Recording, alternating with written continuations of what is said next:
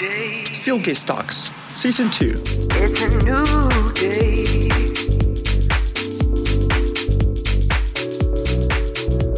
Hola amigos, bienvenidos a otro episodio de Steelcase Talks. Yo soy Gisela Sastre, Marketing Manager aquí en Steelcase. Hoy me acompaña José Luis Sánchez Concha. Bienvenido, José Luis. Gracias Gisela por la invitación, es un gusto estar con ustedes.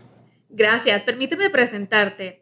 Pues José Luis es arquitecto de formación, tiene un máster en gestión inmobiliaria y un máster en corporate real estate y está dedicado a la consultoría de workplace y real estate desde hace 20 años, ayudando a sus clientes en más de 30 países a reimaginar los espacios de trabajo. Ha sido director de Workplace Strategy para EMEA, India, en Nokia, director regional de 3G Office para América Latina y director regional de estrategia en Gensler, también para la TAM. Actualmente es fundador y director de New Work, una empresa enfocada en consultoría y servicios para modelos de trabajo flexibles. Pues muy bien, José Luis, el día de hoy estamos eh, hablando del futuro de los espacios de trabajo. Permíteme preguntarte, ¿cómo consideras que ha cambiado la forma de trabajar y las necesidades acerca de los espacios de trabajo? Bueno, la pregunta es interesante y, creo que, hoy hablamos todos de los modelos híbridos y que el modelo híbrido llegó para quedarse. Yo pienso que es la evolución natural de algo que ya venía pasando hace muchos años. De hecho, eh, y Steelcase dentro de, dentro de las diferentes organizaciones que venían teniendo esta conversación desde hace 15 o 20 años acerca de la posibilidad de que la gente tenga más flexibilidad y mejor balance entre su vida y su trabajo.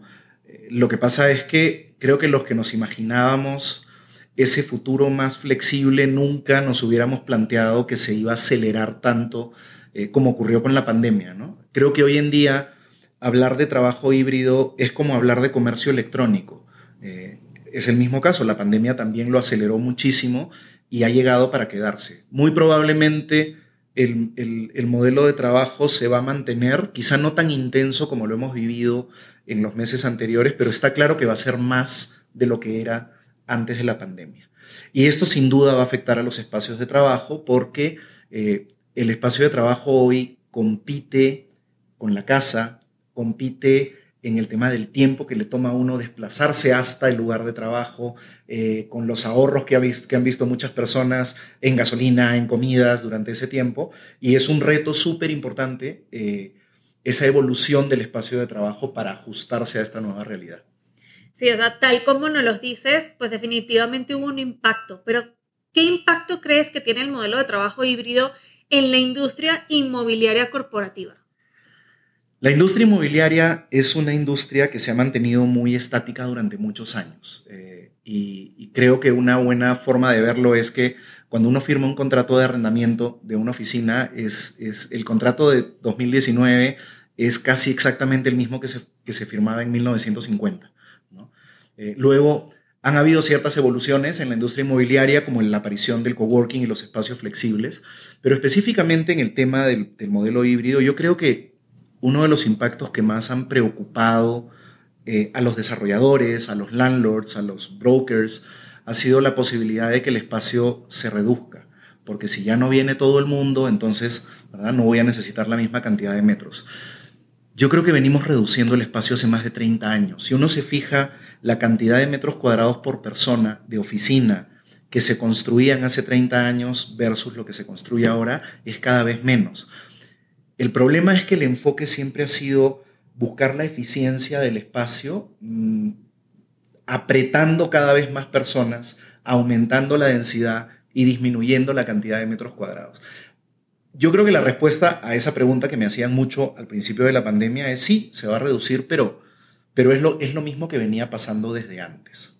Vamos a buscar eficiencias y para mí la, la transformación más grande que vamos a ver en espacios de trabajo es que ya no vamos a conceptualizar oficinas pensando solamente en la capacidad.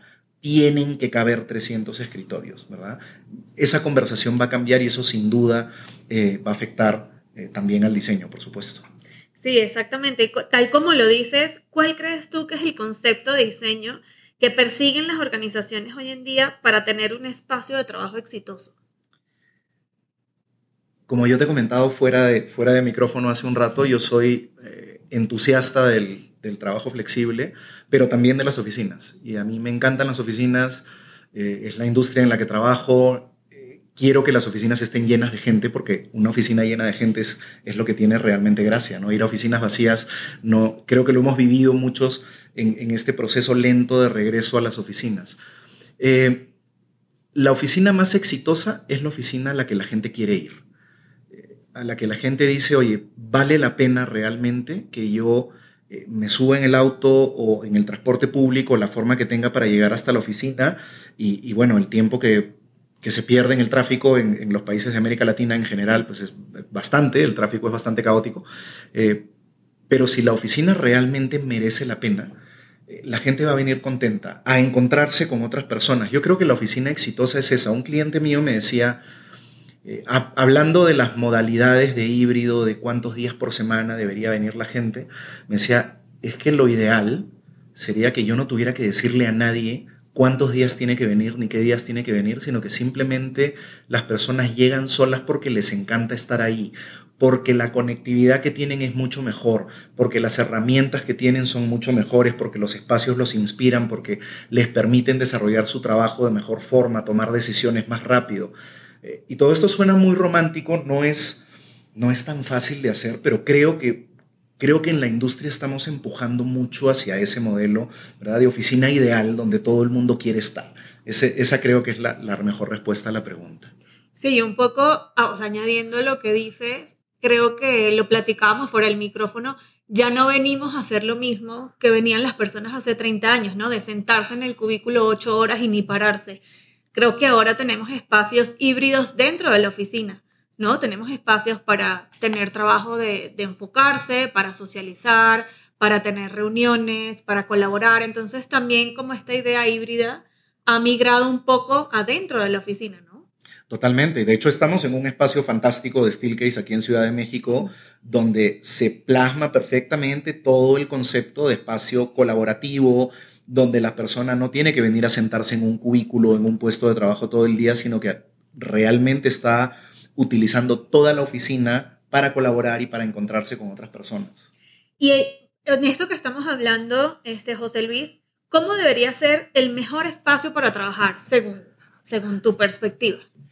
Pues mira, un poquito lo acabamos de decir con respecto a las oficinas, pero el, el espacio de trabajo es el lugar donde uno está trabajando. Eh, decimos desde el advenimiento de la tecnología inalámbrica y los dispositivos portátiles, casi románticamente que uno puede trabajar en cualquier momento y en cualquier lugar.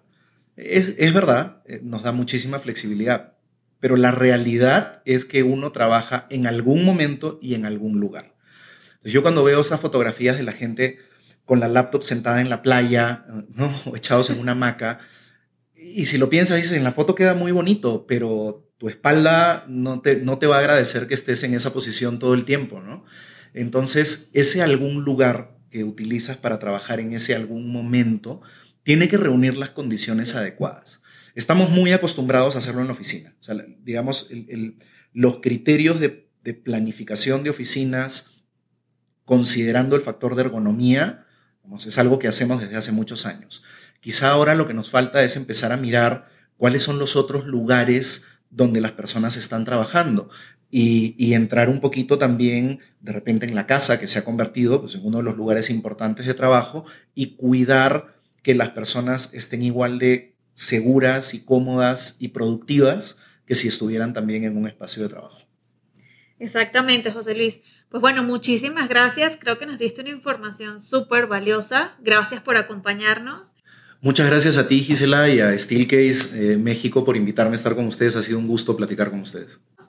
Y bueno amigos, este fue el otro episodio de Steelcase Talks. Nos pueden encontrar en Spotify buscando Steelcase Talks y también nos pueden seguir en nuestras redes sociales. En Instagram nos consiguen como arroba steelcase-latam. Pues muchas gracias y hasta un próximo episodio.